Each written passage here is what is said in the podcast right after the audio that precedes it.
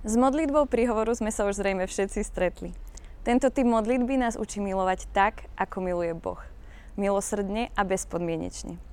V modlitbe príhovoru zanechávam to ľudské, to ako vidím človeka ja sám a otváram svoje srdce tomu, ako vidí človeka Boh. Božie slovo hovorí v Matúšovi v 5. kapitole v 44. verši.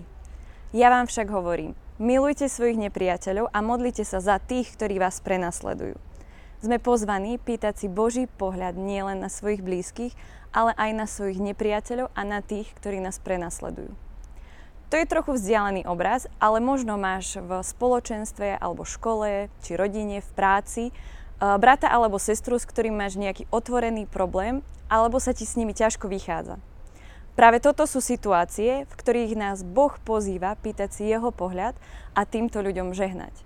Je prirodzené milovať priateľa, eh, keď sa má človek dobre. Modlitba príhovoru je však kľúč do našich vzťahov, aby prekvítali a rástli aj v čase, kedy to prirodzené ľudské v nás zlyháva. Ľudské vzťahy sú komplikované, často plné ega, predsudkov a nedorozumení.